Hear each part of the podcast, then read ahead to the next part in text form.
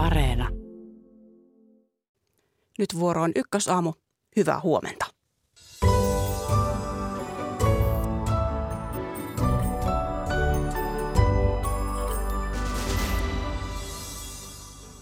Tasa-arvo on Suomessa arvossaan, mutta raaka lähisuhdeväkivalta nostaa toistuvasti päätään.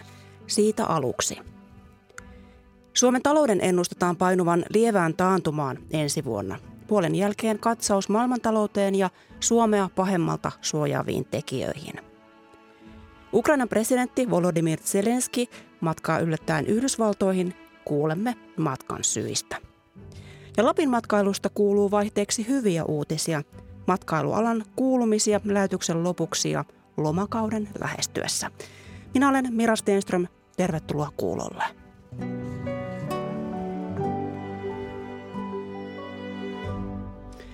Viime viikolla Helsingin Ullanlinnassa tapahtui epäilty henkirikos, jossa miehen epäillään tappaneen vaimonsa.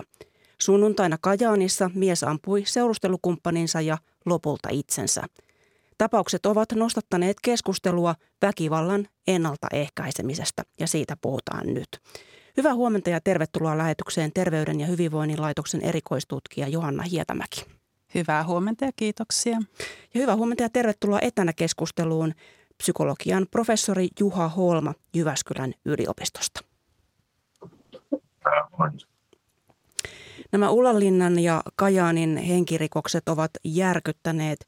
Juha Holma, ovatko perhesurmat Suomessa lisääntyneet vai mistä viimeaikaiset tapahtumat oikein kertovat?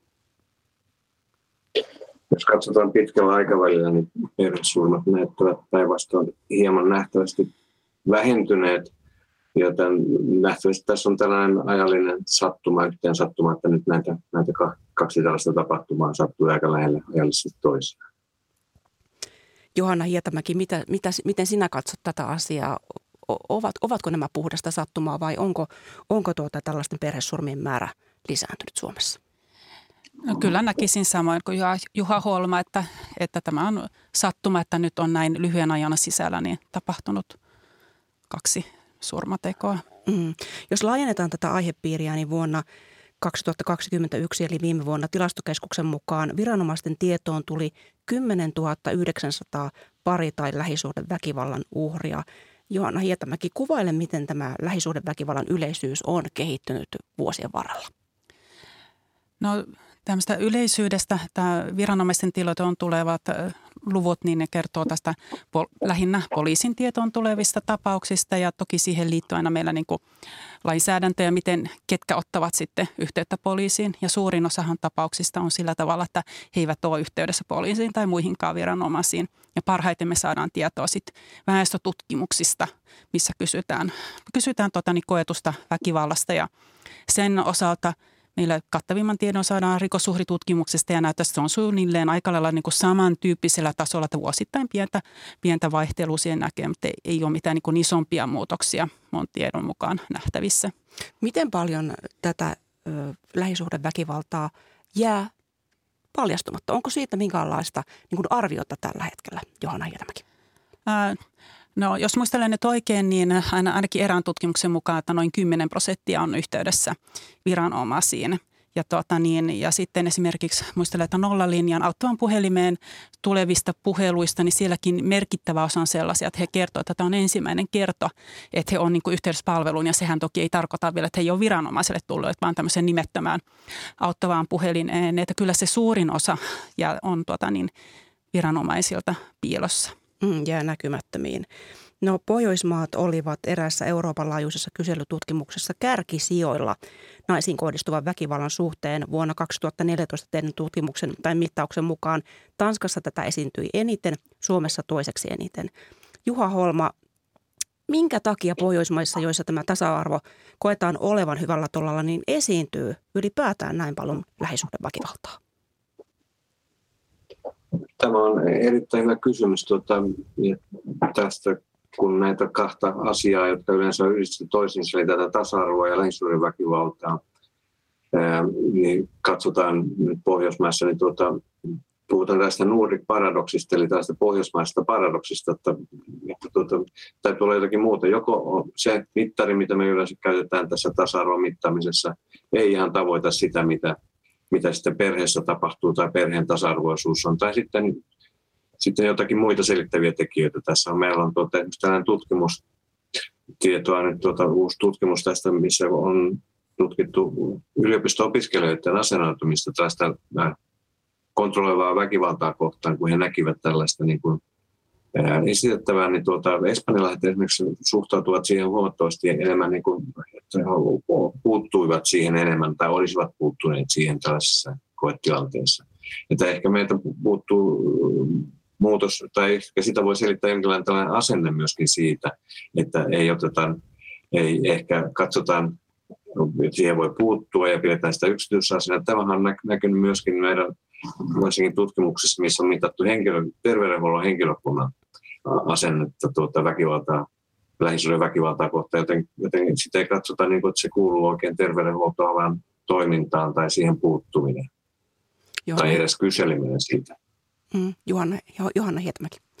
Joo, tähän on vielä todella tärkeitä pointteja Juhalta ja näkökulmia tähän. Ja tähän ehkä vielä semmoisena niin lisähuomiona, että Ruotsissa tekivät tämmöisen tutkimuksen, jossa tätä nimenomaista tutkimusta, mitä mainitsit, niin siinä niin kuin tarkastelivat sitten, että otti huomioon eri maiden tilanteita – yhteiskunnallista tilannetta, miten se tutkimus on toteutettu. Ja siinä se hieman sitten muuttui se tilanne, että sitten kun huomioidaan – tota, niin tämä tasa-arvotilanne, mutta myöskin se tutkimuksen toteutus, sitä toteutettiin hieman eri tavoin eri alueilla ja sitten se yhteiskunnallinen tilanne, niin sitten se pikkasen muutti sitä. Mutta toki Suomessa ne luvut on, on siitä huolimatta, ne on, on korkeat.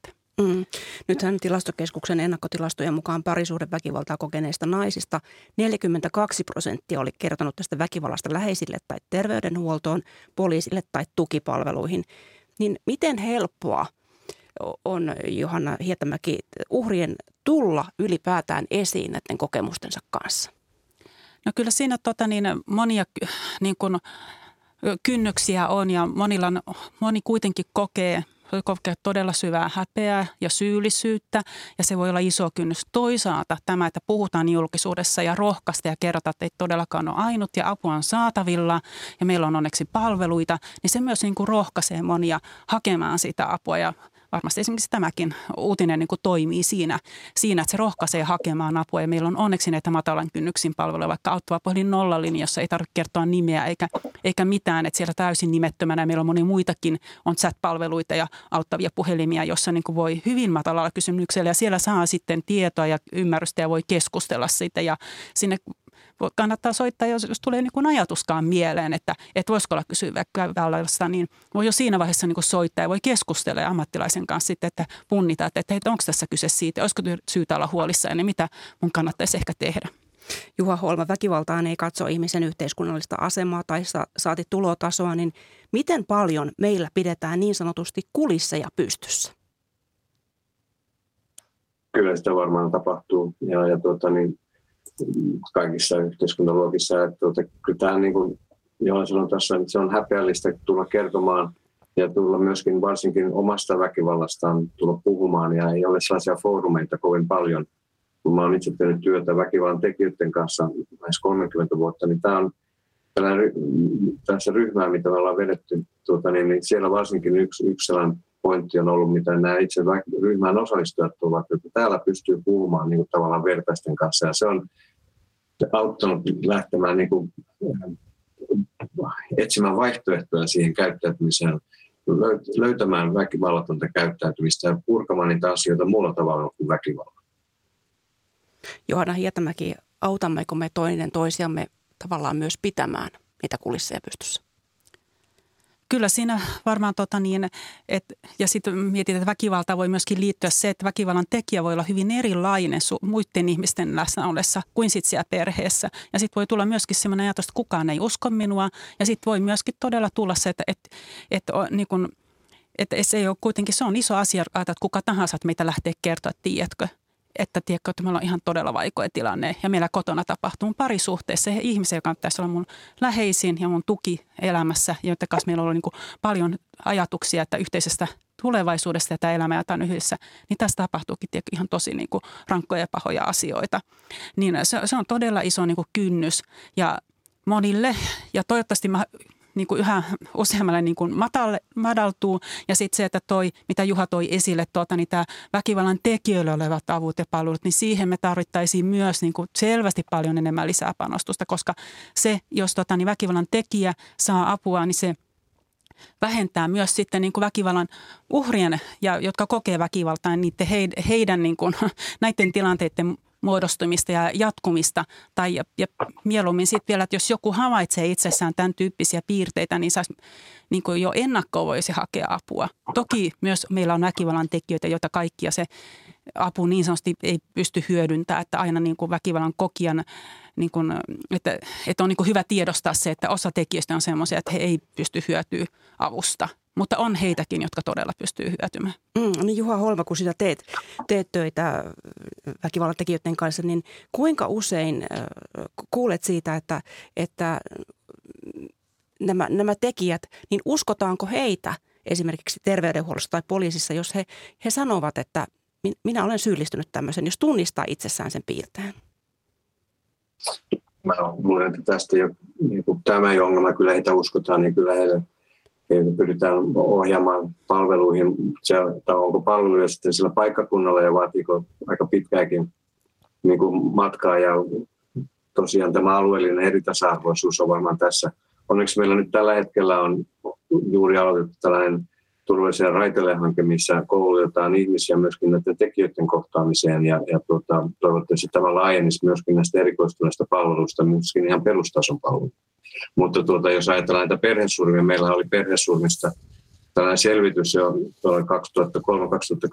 perhesurmista, ja siellä ainakin siellä huomattiin, että niin kuin viranomaiset niin ei ottaneet riittävän vakavasti esimerkiksi näiden ää, tekijöiden uhkailua itsemurhasta tai, ja, niin, tai jostakin muusta, ja tuota, perheen ongelmia ei tarvittu riittävän ajoissa. Ja tässä me tarvittaisiin niin kuin enemmän niin myöskin näiden auttajataholta – eikä väkivallan tunnistamista eri, ei pelkästään fyysisen väkivallan, myöskin, vaan näiden kontrolloivan käyttäytymisen, psykologisen väkivallan, monenlaisen muun väkivallan tunnistamista. Ja sitten aika, aika voimakkaasti tästä omaa aloitteista ää, niin kuin kyselyä, tarjota perheelle tukea ja yhteistyötä ja välittää tietoa myöskin tämä, muille viranomaisille tästä tilanteesta, koska tämä Tähän kiinnitettiin myöskin tässä selvityksessä huomiota tämä väli, viranomaisten väliseen yhteistyön niin kuin, pulmiin. Tuossahan Juha Holmaa kertoi ja avasi vähän näitä väkivallan erilaisia muotoja, mutta, mutta tuota, Johanna Hietamäki, minkälaista on esimerkiksi tämmöinen väkivallan muoto kuin kontrolloiva väkivalta, joka, joka jää helposti huomaamatta? Joo, no kontrolloivaa väkivaltaa on, niin kuin, se on totta juuri, että sitä voi olla tosi vaikea niin kuin huomata ja uhri voi niin kuin olla pitkäänkin, että ei niin kuin tunnista sitä. Se voi koskea sitä, että toinen alkaa puuttua pikkuhiljaa sun ystävyyssuhteisiin, sukulaissuhteisiin, että, että okei, että nämä ei ole oikein nyt hyviä nämä sukulaiset tai alkaa moittiin niitä ja sitten toivoo, että sä et pidä yhteyttä niihin ja samoin niin kuin ystävien osalta tai, tai sitten voi alkaa kontrolloimaan, että missä kaikkialla sä liikut, kenelle sä puhut, saatko puhua soitoista sukupuolta olevalle henkilölle, jos on kyse het- heteroparista.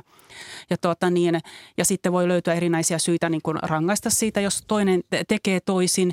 Se voi koskea tuota rahan käyttöä, saatko käyttää rahaa ja kontrollointia, se voi kontrolloida liikkumista. Voi myös ihan niin kuin seurata fyysisesti, missä sä liikut. Ja tuota niin, ja myöskin miten somessa toimit.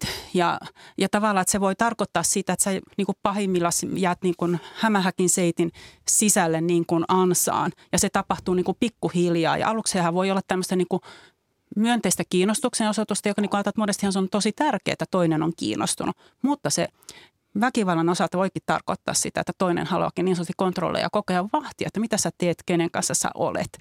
Ja tota, niin, se on niin kuin erittäin vaurioittavaa.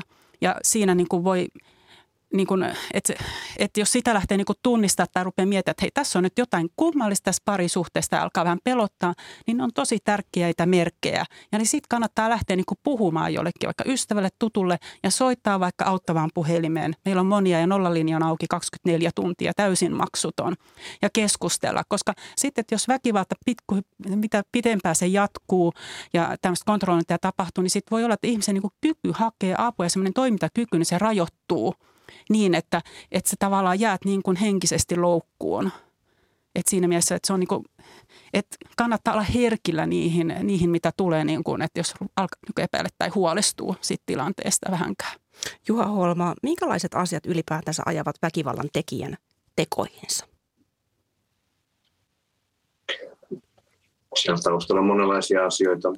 Ja tuota, ei, ei yksittäistä asiaa ole.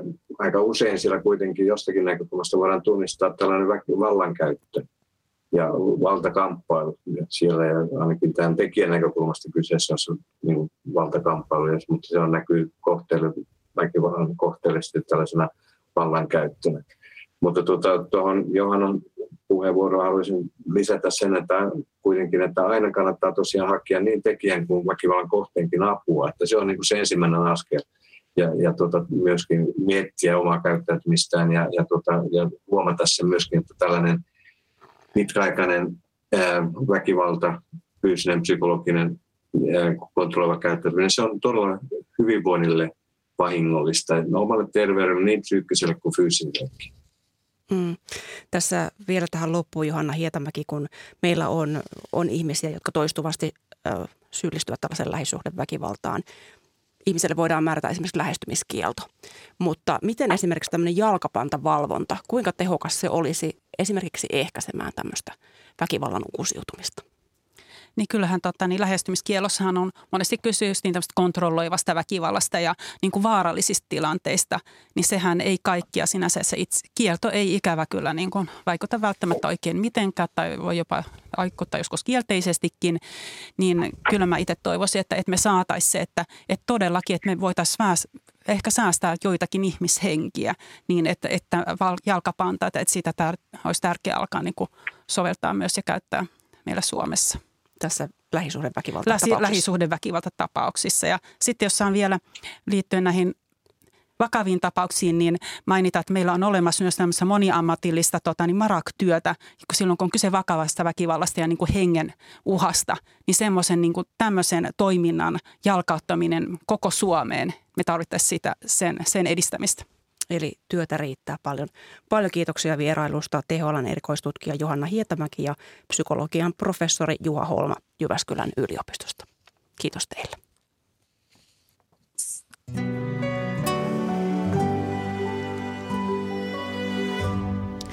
Tässä lähetyksessä siirrymme seuraavaksi talouden pariin. Perkaamme taantuman näkymiä ja suojatekijöitä meillä ja muualla ja kuulemme myös presidentti, Ukrainan presidentti Volodymyr Zelenskin Yhdysvaltain matkasta. Koronapandemia hyydytti alkuun matkailun, mutta nyt esimerkiksi Lappi tahkoaa kohti uutta menestystä. Saamme lähetyksen lopuksi terveisiä matkailualalta. Mutta ensiksi Yhdysvaltoihin nimittäin yöllä tulee tiedon mukaan Ukrainan presidentti Volodymyr, Zelenski on matkustamassa tänään Yhdysvaltoihin ja Valkoinen talo on vahvistanut tuon vierailun Washingtonissa. CNN lähteiden mukaan Selenski olisi jo matkalla Yhdysvaltoihin ja Washingtonissa on toimittajamme Juri von Bunsdorf. Hyvää huomenta. Hyvää huomenta. Niin, tiettävästi kyseessä on tosiaan Zelenskin ensimmäinen ulkomaanvierailu sen jälkeen, kun Venäjä hyökkäsi Ukrainaan helmikuussa. Niin mikä tuo Volodymyr Zelenskin Yhdysvaltoihin?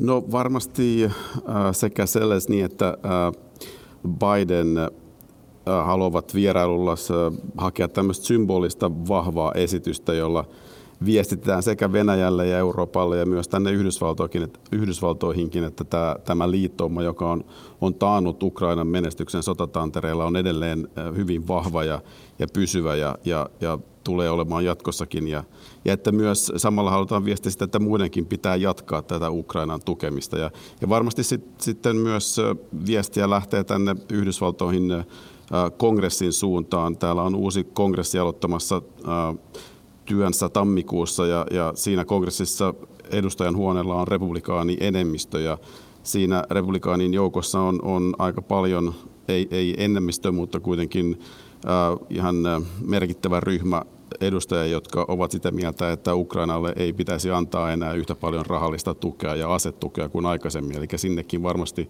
ollaan viestimässä selkeästi. Niin, Yhdysvallathan aikoo vierailun yhdessä, yhteydessä julkistaa tämän uuden asetukipaketin Ukrainalle, niin mitä se pitää sisällään?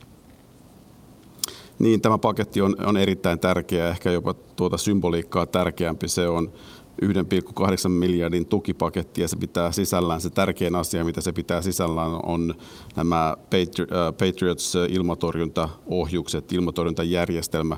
Yhdysvallat eivät ole aikaisemmin näitä halunnut äh, Ukrainalle antaa, vaikka äh, Ukraina niitä on kinnunut pidemmän aikaa, koska ollaan pelätty täällä, että Venäjä pitäisi tätä liikettä liian kovana eskalaationa, jyrkkänä eskalaationa, mutta tällä hetkellä, tai nyt Valkoisessa talossa on kuitenkin päädytty siihen, että ne, ne annetaan Ukrainalle ja, ja näillä Ukraina todennäköisesti pystyy paremmin puolustautumaan näitä Venäjän ohjusiskuja kohtaan, jotka ovat suuntautuneet kaupunkeihin ja, ja kriittiseen infrastruktuuriin.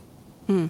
Puhutaan sitten Yhdysvaltojen taloudesta. Inflaation lukema marraskuulta oli 7,1 pelättyä pienempi, mutta silti reippaasti yli tavoitetason, niin minkälaisia merkkejä maan talouden suunnasta voidaan tästä tuoreimmasta lukemasta nähdä? No kyllä täällä on, ollaan oltu aika varovaisia sen suhteen, että lähdettäisiin liikaa ennustamaan ensi vuoden talousnäkemiä tuon äh, lukeman pohjalta. Äh, se on tietysti askel oikeaan, äh, tuohon oikean keskuspankin ajamaan matalamman inflaation suuntaan, mutta Keskuspankin korkotoimilla ei välttämättä ole ollut kovinkaan paljon tekemistä tuon laskun kanssa. Monet asiantuntijat täällä ovat olleet sitä mieltä, että esimerkiksi vaatteiden ja, ja, ja kodinkoneiden hinnat ovat lähteneet laskuun, koska kaupoilla on, on liikaa tuotteita, tarjontaa on liikaa, ja koska logistiikkaketjut ovat, ovat lähteneet toimimaan paremmin. Yleisellä tasolla keskustella täällä hallitsee selvästi kysymys siitä, että ollaanko nyt menossa taantumaan ensi vuonna vai ei, ja jos ollaan, niin, niin kuinka vaikeaa. Ja siihen ei tunnu myöskään olevan selvää konsensusvastausta tällä hetkellä. Niin keskuspankki Fed teki hiljattain jo seitsemännen koronnoston pandemian jälkeen, ja nyt nosto oli kuitenkin aiempaa pienempi, niin alkaako paine näihin koronnostoihin kenties hellittää? No hieman, niin kuin sanoit, niin äh, tuo edellinen nosto oli jo edellisiä pienempiä, mutta Fedin puheenjohtaja Jerome Powell on, on sanonut, että tämä inflaation vastainen kamppailu ei, ei ole ohi millään tapaa, eli korkoja kyllä tullaan varmasti nostamaan vielä muutaman otteeseen ainakin, mutta ei yhtä jyrkästi kuin, kuin aikaisemmin. Nuo koronostot ovat jo vaikuttaneet selvästi esimerkiksi asuntomarkkinoihin, mikä on niiden tavoitekin, mutta Esimerkiksi vähittäiskauppa on ollut vilkasta, työllisyys hyvä ja, ja talous kasvoi lokakuussa ja nämä ovat taas inflaation kannalta huonompi asia. Eli keskuspankin mielestä koronostoja kyllä vielä tarvitaan. Täällä Euroopassa energiakriisi painaa taloutta, mutta Yhdysvalloissa tilanne ei ole niin vakava. Niin mikä siellä on pahin rasite taloudelle? No äh, tässä tulee vähän jankattua tästä inflaatiosta ja, ja, ja niin edelleen, mutta kyllä se on edelleen, sitä pidetään täällä siis inflaatiota pahimpana uhkana taloudelle ja, ja sen kyljessä sitten nämä inflaation vastaiset toimet, eli koronnostojen mahdollisesti, mahdollisesti tuoma taantuma. Ja taantuman mukana työllisyyden heikentyminen, talouskasvun taittuminen ja niin, niin poispäin. Tietysti kansainväliset asiat, kuten äh, sota, konfliktit ja, ja sitten esimerkiksi Kiinan covid-tilanne ja mahdolliset vaikutukset äh, Kiinan talouteen, maailmantalouteen, ne pelottavat myös, mutta ei yhtä paljon kuin nämä inflaation ja taantuman välissä äh, tasapainoilu täällä Yhdysvalloissa. Juri von Bunsdorf, Paljon kiitoksia näistä ja hyvää jouluodotusta sinne Washingtoniin. Kiitos samoin. Ja jatketaan Suomen ja maailman talousnäkymistä täältä studiosta käsin. Tervetuloa ekonomisti Christian Nummelin Nordeasta. Kiitos. Ja tervetuloa pää, pääekonomisti Jukka Appelqvist keskuskauppakamarista. Kiitos, hyvää huomenta. Edellä kuultiin siis terveisiä Yhdysvalloista, sen talouden kehityskuluista, niin miten tämä Yhdysvaltain talouden kehitys ja sen kulku heijastuu meille Suomeen tällä hetkellä, Kristian Nummeli? No kyllähän Yhdysvallat on se maa, mikä näyttää globaalin talouden suunnan isossa kuvassa. Jos Yhdysvalloilla menee huonosti, niin se heijastuu koko maailman talouteen, Eurooppaan ja vääjäämättä sitten myös, myös Suomeen. Se on selviö, että Yhdysvaltojen taloustilanne heikkenee riskit taantumalle, pienelle taantumalle on, on koholla, mutta mitään äkkipysäystä ei ole luvassa. Ja tietysti meillä on Euroopassa ehkä tällä kertaa isompia sisäsyntyisiä ongelmia, kuten energiakriisi, mikä on johtunut Venäjän hyökkäyssodasta Ukrainassa. Ja se on varmasti se isoin ongelma, mikä me tullaan kohtaamaan seuraavina kuukausina. Ja tämä voi jatkua valitettavasti myös, myös sitten vuodelle 2023-2024, eli ensi talvikin. Mm. Nythän tuossa kuultiin inflaatiosta Yhdysvalloissa.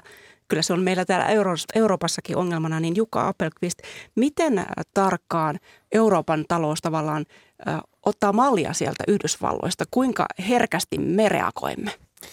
No totta kai Yhdysvallat, niin kuin tässä Christian sanoi, niin vaikuttaa, mutta osittainhan nämä inflaatio-ongelmat meillä on vähän erityyppisiä kuitenkin. Että Yhdysvalloissa se inflaatio lähti kiihtymään jo paljon aikaisemmin ja siinä oli ihan muut tekijät oikeastaan taustalla, jotka ei liittynyt mitenkään tähän sotaan. Että silloin oli koronaelpymistä ja ehkä ylimitotettua koronaelvytystäkin, tavallaan politiikkavirheitä – No meillä on nyt sitten niin kuin nimenomaan tämä energiakriisi ollut se, joka sitä on alun perin vetänyt ylöspäin, mutta sitten on tapahtunut tämmöinen ilmiö, että se inflaatio-ongelma on alkanut niin kuin laaja-alaistua ja, ja kroonistua tavallaan leipoutua tänne niin kuin talouden rakenteisiin myös täällä Euroopassa – ja pikkuhiljaa tarttua ehkä jossain määrin palkkoihinkin ja näin, mutta, mutta että kyllä ne on niin kuin luonteeltaan vähän erityyppisiä, mutta molemmilla on sama seuraus, että nyt joudutaan kiristämään rahapolitiikkaa ja sillä tavalla jarruttamaan taloutta.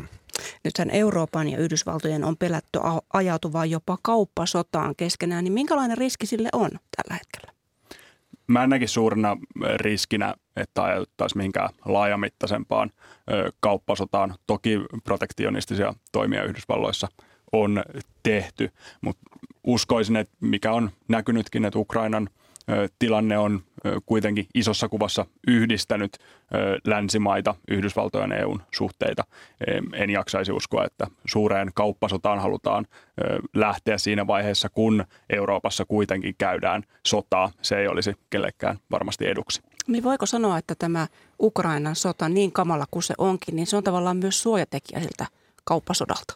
No saattaa olla tosin, en osaa sanoa, olisiko se nyt niin todennäköistä muutenkaan. Että se on ehkä semmoinen pitkän aikavälin niin kuin rakenteellinen ongelma tämmöisten protektionististen toimien lisääntyminen ja tietynlainen siiloutuminen, joka saattaa niin kuin vaikuttaa ehkä sitten globaalin talouden niin kuin kehitykseen hidastavasti pitkällä aikavälillä, mutta niin kuin lyhyellä aikavälillä meillä on tosiaan paljon akuutempia suhdannetyyppisiä ongelmia ja, ja siihen tuskin – tämä kaup- mitä niin kuin kauppasota enää ruvetaan lisäämään. Et meillä on niin kuin monia tosiaan isoja, isoja haasteita ihan tässä lähikuukausina edessä ja en usko, että kauppasota on yksi niistä. Mm. Nythän Suomen Pankki ennusti äskettäin, että talous, meidän talous ajautuu lievään lyhytaikaiseen taantumaan ensi vuonna. Valtiovarainministeriö alensi eilen näitä näkymiään Suomen ensi vuoden talouskehityksestä. Ensi vuodelle se ennustaa – tämän Suomen bruttokansantuotteen pienentyvän 0,2 prosenttia, niin miltä tämä VM-ennuste teistä kuulostaa? No se kuulostaa aika lailla tyypilliseltä, että oikeastaan tällä hetkellä niin kuin kaikki ennustajat lähtee siitä, että niin kuin talouden kasvu hidastuu ja, ja todennäköisesti menee jonkin verran negatiiviseksi ja, ja ehkä jonkinlainen tämmöinen taantuma kriteeri täyttyy.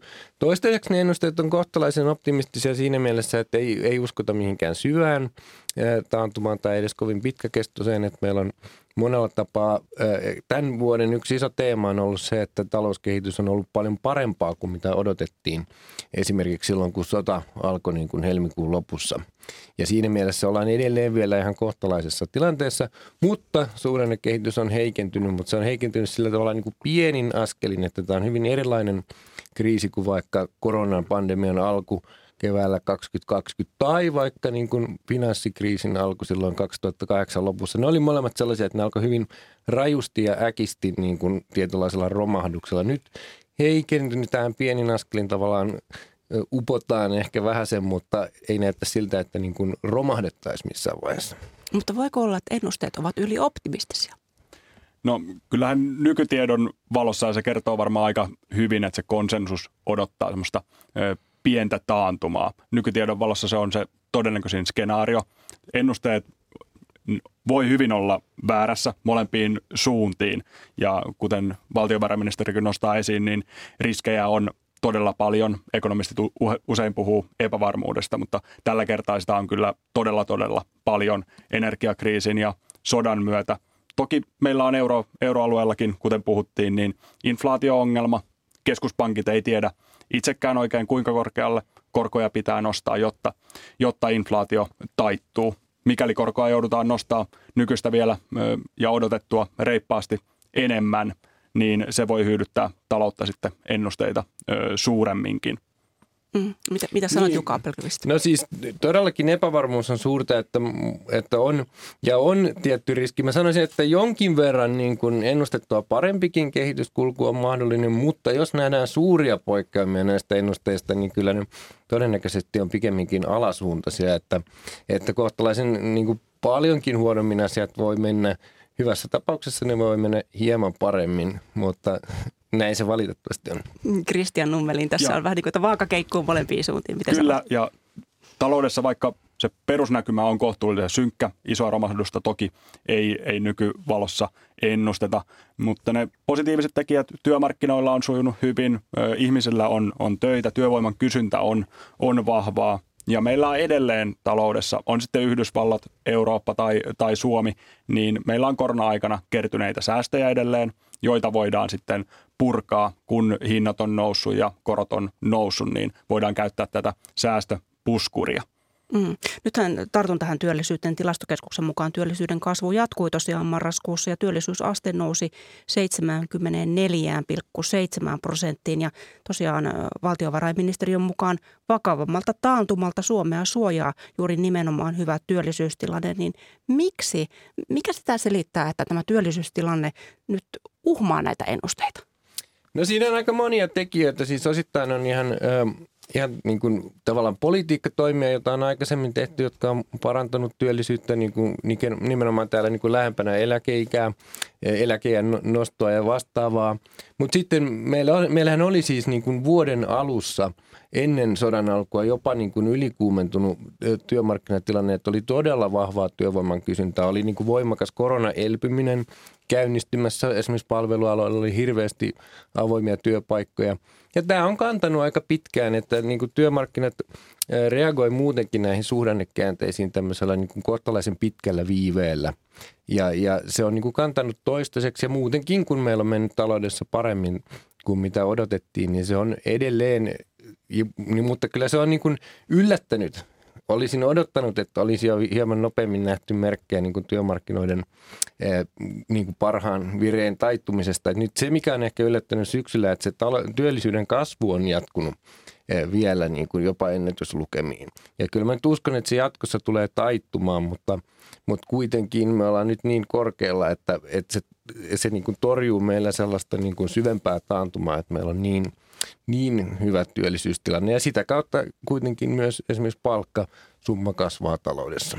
Niin jos meillä ei olisi näin hyvää työllisyyskehitystä niin kuin tällä hetkellä onkin ollaan, niin, niin minkälaisessa tilanteessa olisimme? No silloin taantumasta todennäköisesti tulisi jonkun verran ö, syvempi ja mahdollisesti myös pidempi, pidempi kestoinen, riippuen tietysti kuinka paljon työttömyys esimerkiksi nousi.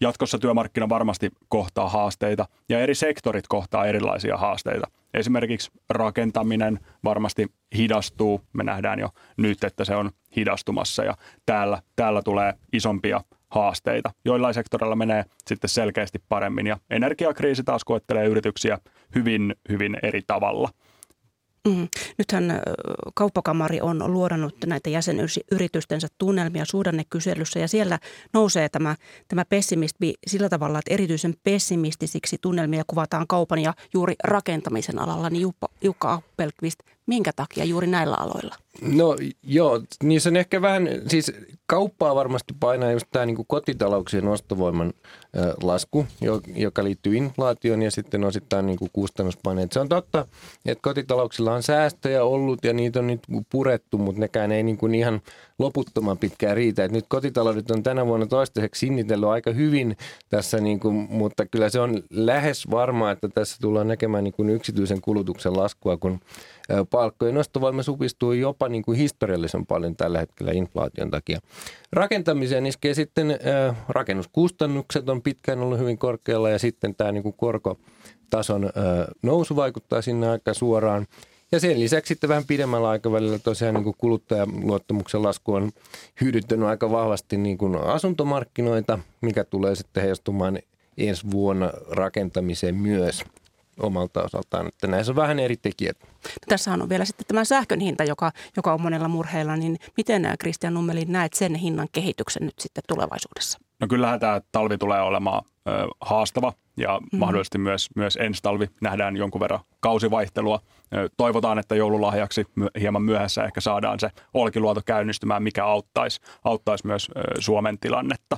Eli kyllähän sähkömarkkinan tilanne tulee olemaan valitettavasti vaikea ja osalle kotitalouksista erityisesti ja myös, myös yrityksille kyllä. No puhutaan vielä lopuksi sananen Kiinasta, kun nythän maailmanpalkki on hiljan leikannut Kiinan talouskasvuennusteita ja sitten samaan aikaan Kiina on höllännyt vasta ikään tätä tiukkaa koronalinjaansa, niin miten tämä Kiinan tilanne tulee nyt sitten tässä lähiaikoina maailmantalouteen ja tietysti meille asti? Heijastumaan? No Kiina ehkä menee hieman niin kuin vastavirtaan tässä yleisessä trendissä, joka on siis se, että kuitenkin talouskasvu hidastuu, koska Kiinassa on tämä ollut pitkään tämä niin kuin jopa järjettömän tiukka niin kuin koronapolitiikka, jota ollaan nyt sitten vihdoin hölläämässä. Eli sieltä tulee tiettyä potentiaalia ehkä niin kuin jonkinlaista valonpilkkua ensi vuodelle, jos Kiina avautuu ja se lisää niin kuin globaalia kysyntää ja sitä kautta niin kuin vauhdittaa myös Suomen esimerkiksi vientikysyntää ja maailmantalouden kasvua. Se on, siihen liittyy riskejä, Kiinassa on monia riskejä. Yksi, yksi riski on tietysti se, että miten tämän koronan kanssa nyt selvitään, että, että siellä todellakin avataan nyt taloutta siinä tilanteessa, kun tartuntatapaukset on kasvussa ja, ja voi tulla aika, aika niin kuin rajojakin tulemia sitten ensi vuonna paljon tartuntoja ja kuolonuhreja, että, että pysyykö talous auki, niin se on yksi kysymys, mutta, mutta se on niin kuin jonkinlainen kuitenkin ehkä yksi, yksi olinkorsi maailmantaloudessa. Kristian Nummeli. Tässä kun Kiina teki todella nopean koronapolitiikan linjan muuttamisen, eli avattiin yhteiskuntaa – jos katsotaan ihan tätä kuukautta ja tulevia viikkoja, niin varmasti aktiviteetti tulee olemaan hyvin heikkoa. Muistan Suomestakin silloin, kun oli iso tartunta-aalto, niin silloin ihmiset ei uskalla kuluttaa esimerkiksi, ravintolat on, on tyhjänä. Eli ihan lyhyen aikavälin näkymä Kiinassa on, on heikompi. Mutta jos verrataan esimerkiksi tähän vuoteen ja katsotaan sitten ensi vuotta, niin kyllä Kiinan kasvun tulisi olla parempaa, jos tämä avautuminen onnistuu. Valitettavasti paljon tartuntoja ja myös kuolonuhreja tulee, koska väkeä on niin paljon, mutta tämä on kyllä semmoinen mahdollinen valon pilkahdus ensi vuodelle, mikä voi siivittää sitten globaalia ö, taloutta myös. Ei mihinkään jättimäiseen nousuun ja ö, taantuma varmasti on, on edessä, mutta puoltaa ehkä sitä, että voi jäädä siihen lyhyt, lyhytaikaiseksi. Kiitos tästä analyysistä ekonomisti Christian Nummeliin Nordeasta ja pääekonomisti Jukka, Jukka Appelqvist keskuskauppakamarista. Mukavaa jouluodotusta teille. Kiitos. Kiitos. Ja sitten vedään vuodenvaihteen lomakauteen. Se on nimittäin alkamassa täällä kotimaassa, vaan missäpä tunnelmissa. Siitä puhutaan seuraavaksi matkailusesongin näkymistä. Hyvää huomenta ja tervetuloa lähetykseen Suomen matkailualon liitosta toimitusjohtaja Heli Mäkifränti. Huomenta. Huomenta, kiitos. No edellä puhuttiin taloudesta, taantuman riskistä, näkymistä muun muassa siellä Aasiassa. Ja nyt mm-hmm. Suomen Pankin pääjohtaja Olli Rehnhän arvioi viime viikolla täällä Ykkösaamussa, että suomalaisten elintaso laskee ensi vuonna taantuman seurauksena 4 prosenttia. Miten paljon tämä taantuman uhka heijastuu tällä hetkellä ihmisten matkustushaluihin? No siis matkustushaluihin ei varmasti kyllä vielä heijastu, että kyllä ihmiset haluaa matkustaa ja yllättävän hyvin vielä varauksia tehdään. Eli että kun näitä uhkakuvia on tässä nyt pidemmän aikaa jo piirretty matkailualan taivaallekin ja tietenkin tämä pitkä pandemiajakso vielä taustalla, niin lähtökohdatkin on ollut hyvin haastavat. Niin näitä, näitä taustoja vasten niin aika hyvältä näyttää kuitenkin matkustuksen osalta. No nythän Lapissa on meneillään ennätyksellisen vilkas matkailukausi, niin minkälaisista matkailijavirroista siellä puhutaan? No, Lappi on kyllä ollut tämän talvikauden ja jo vuosi sitten itse asiassa, kun ei vielä kauheasti muuten matkustusta, kansainvälistä matkustusta Suomen suuntaan ollut, niin, niin Lappi oli kuitenkin se, jonne, jonne matkailijoita tuli. Ja samoin näkyy nyt kyllä sille, että näitä tämmöisiä tilauslennoilla tulevia isoja ryhmiä tulee Lappiin ihan entiseen tahtiin ja vielä vähän niin kuin, niidenkin määrä kasvanut. Ja nyt sitten vielä myöskin on näitä reittilentoja eri puolilta Eurooppaa, jopa Turkista asti. Eli ihan tämmöistä niin kuin säännöllistä reitti, reittiverkostoa on rakennettu ja se on tavallaan niin kuin uuden tyyppistä matkustusta, joka tietenkin tuo myös mahdollisuuksia sitten Lapin alueen ihmisille matkustaa sitten sieltä taas sitten näihin kohteisiin, mihin, mihin näitä lentoja on nyt sitten niin, ää, käynnistetty. Niin onko tilanne nyt siis sellainen, että Lappi vetää väkeä jopa Lähi-idästä lähtien? Kyllä, näin voi sanoa. Ja toki myös äh, voi sanoa ihan globaalisti Yhdysvalloista ja eri puolilta maailmaa. Et toki äh, niin kun, kun katsotaan koko Suomen tilannetta, niin pandemia verrattuna, pandemia edeltävään aikaa verrattuna, niin ollaan edelleen noin kolmanneksen jäljessä. Eli äh, ihan koko maan äh, osalta tämä tilanne ei ole palautunut ollenkaan. Ja, ja myöskin tietenkin täytyy ottaa huomioon, että tämä talvikausi on se huippusesonki ja etenkin näin joulun aikana. Joulukuu on hyvin suosittu aika esimerkiksi Brittein saarilta tuleville matkailijoille, että silloin, silloin halutaan tulla sitten. Joulupukki on semmoinen henkilöhahmo, joka vetoaa sitten kyllä perheisiin ja ihan, ihan yksittäisiin matkailijoihin ja toki paljon muuta, mitä Lapilla on annettavana. Puhutaan hetken kuluttua tuosta, ihan tuosta muun maan tilanteesta, mutta vielä tähän Lapiin liittyen. Yle kertoi eilen, että omakotitaloa vuokraava voi tienata jouluviikolla Rovaniemellä parhaimmillaan jopa yli 20 000 euroa. Ja tätä Airbnb-majoitusta on väkilukuun suhteutettuna eniten juuri Lapissa, Rovaniemellä ja Tunturikeskuksissa. Niin onko Pohjois-Suomen matkailussa tällä hetkellä ylikuumenemisen vaara? No kyllä se aina, äh, nämä lieveilmiöt myöskin äh, seuraa näitä tämmöisiä suosittuja kohteita, että jo ennen pandemiaa puhuttiin tämmöisestä liikamatkustuksesta, overtourism on tämmöinen kansainvälinen termi, jota on käytetty. Esimerkiksi on puhuttu Venetsian kohdalla, Barcelonan kohdalla, Amsterdamin kohdalla, jolloin paikallinen väestö alkaa jo sitten vähän niin kuin suhtautua niihin matkailijavirtoihin negatiivisesti. Niin tätä ei tietenkään toivota, että tapahtuu Suomessakaan ja meidän, meidän niin kuin suosituilla matkailualueilla.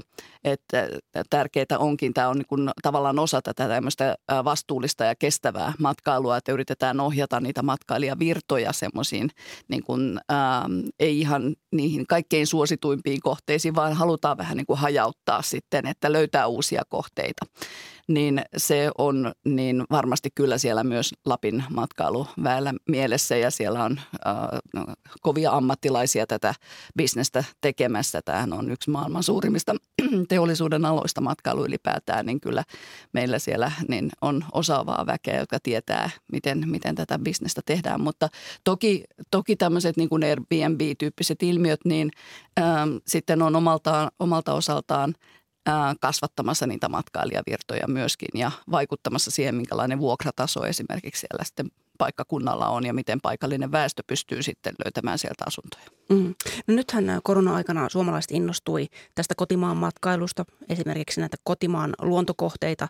Siellä oli väkeä ruuhkaksi, ruuhkaksi asti ja erilaisia etätyökonttoreita on mökkipaikkakunnille perustettu, niin, niin tuossa jo viittasitkin vähän tähän muun Suomen matkailusektorin vointiin, niin miten voi esimerkiksi Itä-Suomi, joka on ollut hyvin riippuvainen esimerkiksi niistä venäläisistä matkailijoista? Kyllä, nimenomaan se tuntuu nyt tuolla Itä-Suomen alueella, että venäläisiä matkailijoita ei maahan tule. Ja, ja se on semmoinen asia, johon myöskin ihan äh, valtiovallan tasolta ollaan kiinnitetty huomiota, että muun muassa matkamessuilla meillä tulee olemaan tämmöinen poliitikko äh, äh, paneelikeskustelu. Siellä on kaikkien puolueiden edustajat mukana ja siellä keskustellaan. Yksi äh, näkökulma varmaan on äh, Itä, Itä-Suomen tilanne myöskin. Toki puhutaan matkailusta koko maan osalta, mutta että siellä se nimenomaan tuntuu, että niin suuri osa yrityksistä ja ihan yksittäisistä ihmisistä, perheistä, niiden taloudesta on ollut riippuvaisia sitten jollain lailla tästä venäläisestä venäläisten matkailusta, niin se, että kun se ihan voi sanoa, että melkein niin kuin seinään pysähtyi, niin kyllä totta kai se vaikuttaa siellä koko yhteisössä. Mm, ja nythän hallitus on suuntaamassa itse asiassa rahaa tuohon Itä-Suomen tukemiseen ja elinvoiman vahvistamiseen ja siellä muun muassa matkailun kehittämiseen sitä rahaa on tulossa. Mutta puhutaanpa sitten vähän tästä pääkaupunkiseudusta, meidän, meidän kaunista pääkaupunkiseudusta, niin mikä on matkailijoiden näkökulmasta tällä hetkellä pääkaupunkiseudun vetovoima? No niitä vetovoimatekijöitä löytyy paljon kyllä täältä. Ja se oikeastaan, mikä tuon pandemian aikana ehkä voimakkaimmin näkyi tässä kotimaan matkailussa oli se, että vältettiin pääkaupunkiseutua. Ja ihmiset jotenkin koki, että ei haluttu olla siellä, missä on paljon ihmisiä. Ja hakeuduttiin sitten, matkailtiin kansallispuistossa niin kuin sanoit, niin ihan melkein ruuhkaksi asti. Ja oltiin, vietettiin aikaa mökillä ja niin kuin tämmöisissä vähän niin kuin ruuhkaisissa, äh, vähemmän ruuhkaisissa mm. paikoissa ja nyt sitten tämän vuoden aikana – suomalaiset on palanneet pääkaupunkiseudulle ja Helsinkiin. Ja, ja merellinen Helsinki on se, joka äh, kiinnostaa aina ja, ja ähm, täällä kaikki ihan nämä perusnähtävyydet, mitä meillä löytyy, hienoja äh, museoita, näyttelyitä, äh, erilaisia tapahtumia. Tapahtumat eri toten on ollut se, jota kesällä myöskin ehkä sitten niin kuin voi sanoa jo ruuhka, ruuhkaksi asti niitä järjestettiin, että, että ehkä kaikkiin ei löytynyt edes niin, niin asiakkaitakaan sitten tai vierailijoita. Mutta että kyllä Helsinki kiinnostaa, Helsingin tapahtumat ja se, että pääkaupungissa on, on paljon mielenkiintoista ää, nähtävää ja koettavaa, niin sitä, sitä suomalaiset tulevat hakemaan. Eli selkeästi nyt näkyy, että pääkaupunkiseutu on noussut kotimaisten matkailijoiden suosioon. Kyllä, taas on palattu. Mm. No nythän no, tämä pandemia, mutta myös Venäjän hyökkäyssota Ukrainassa on vaikuttanut sekä venäläisturistien liikkumiseen että aasialaisturistien tulemiseen ja matkailuun, niin minkälaista elpymistä tälle matkailusektorille aikanaan odotetaan tällä hetkellä? No tässä on paljon kysymysmerkkejä. Nimenomaan ne liittyy kyllä näiden kahden ison markkinan tilanteeseen. Aasialaisethan, japanilaiset, korealaiset, kiinalaiset on olleet iso matkailijaryhmä Suomeen ja ylipäätään Suomen kautta myös muualle Eurooppaan. Ja sitten venäläiset tietenkin niin kuin suurin markkina Suomen, Suomen matkailun kannalta. Ja se, että nämä kaksi isoa markkinaa on poistunut, niin siinä on paljon kyllä sitten kuilua umpeen kurottavissa, kurotettava, että eurooppalaiset matkailijat, niitä ollaan nyt sitten tavoiteltu keski-eurooppalaisia – Hollanti, Belgia siltä sektorilta myös Etelä-Euroopasta. Ja tietenkin se, mitä, mitä on niin kuin havahduttu, että kun ihmiset on nyt matkustaneet paljon lähialueilla, niin meillä on Baltian maat, muut Pohjoismaat, joista sitten niin, halutaan niitä matkailijavirtoja vähän kasvattaa tänne meidän Suomen suuntaan. No sinut valittiin kesällä Euroopan matkatoimistoliiton EKTAan varapuheenjohtajaksi ja matkailualalla on, kuten monella muullakin alalla, niin pulaa tästä osaavasta työvoimasta, niin mikä on tämmöinen Euroopan laajuinen näkö, näkökulma tällä hetkellä, että kuinka paljon tämän työvoiman saatavuusongelmat vaikuttavat ylipäätänsä matkailualan kehittämiseen tällä hetkellä? Kyllä se on yksi suurimmista jarruista tällä hetkellä. Aina tietenkin, kun jos tekijöitä ei ole, niin, niin se näkyy siinä sitten, että miten sitä toimialaa pystytään kehittämään ja miten, miten pystytään niin kuin ylipäätään kasvamaan. Et toki sen pandemian jälkeen kaikki on takamatkalla vielä, että olisikohan ainoastaan Hollannin markkina, joka on elpynyt jo pandemia edeltävälle tasolle niin kuin kokonaisuudessaan, mutta ja se niin kuin näkyy, että eurooppalaiset matkustaa Euroopassa. Mutta että tekijöitä tarvitaan ja siitä näistä samoista tekijöistä kilpailee niin moni muukin toimiala, niin se, että, että joka puolella Eurooppaa on matalien katteiden toimiala, niin se, se on yksi haaste sitten saada sitä, sitä pätevää henkilökuntaa, mutta, mutta sen eteen tehdään töitä ja tämähän on aivan upea upea toimiala sinänsä, että tässä on paljon houkut- houkuttimia kyllä, että me toivotaan, että saadaan, saadaan tekijöitä ja uh, uusia, uh, uusia uh, nuoria työntekijöitä ja sitten vielä myöskin niitä, jotka on ehkä siirtyneet jollekin toimialalle, toiselle toimialalle pandemian aikana, niin että palaavat, palaavat sitten matkailun pariin. No vielä tähän loppuun kysyn sen, kun korona-aikana moni matkailutoimija onnistui kuitenkin kehittämään toimintaansa ja, ja teki esimerkiksi investointeja ekologisuuteen, niin minkälaisia esille nostamisen arvoisia tekoja nyt on tehty. Joo, kyllä siis ympäri maailmaa näkyy, että nyt tämä pandemia-aika on hyödynnetty siinä, että nimenomaan tähän kestävään ja vastuulliseen matkailuun on kehitetty. Eli että on esimerkiksi Kreikan saarilla on koko autokantaa muutettu ähm, ähm, sähköiseen, ähm, sähköiseen suuntaan. Monissa ää, ää, saarivaltioissa, kuten Malediveillä, Filippiineillä, on tähän muovijätteen määrään kiinnitetty huomiota ja on tehty isoja investointeja, suuria muutoksia sen suhteen, että esimerkiksi muovia voidaan vähentää ja niiden vaikutusta sitten valtamerien tilaan. Eli paljon hyvää on tapahtunut Kyllä. tänä aikana. Suomen matkailualan liitosta toimitusjohtaja Heli Mäkifarenti, paljon kiitoksia vierailusta Ykkösaamussa. Kiitoksia. Kiitos sinulle. Ja kanssani tätä lähetystä ovat valmistelleet Anna Lehmusvesi ja Atte Uusinoka. Tuottajana on ollut Tarja Oinonen ja äänitarkkailijana Pasi Ilkka kuuluttaja Heikki Puskola. Hyvää huomenta. Hyvää huomenta. Minkälaisia ohjelmanostoja sinulla on vielä tarjolla loppupäivällä? Tuleeko Suomesta Naton mallioppilas? Siitä puhutaan Politiikkaradiossa kello 13. Vieraina kokoomuksen Antti Häkkänen ja Vasemmistoliiton kansanedustajia Johannes Yrttiaho. Ja kohta alkaa jouluinen muistojen boulevardi. Se kuulostaa aika lupavalta. Muistatko, mikä biisi mahtaa olla tulossa? Me käymme joulun viettohon ainakin aluksi. no se kuulostaa hyvältä. Hieno kappale. Kiitos paljon näistä Heikki. Ykkösaamu palaa huomenna uusin aiheen. Kiitos seurasta.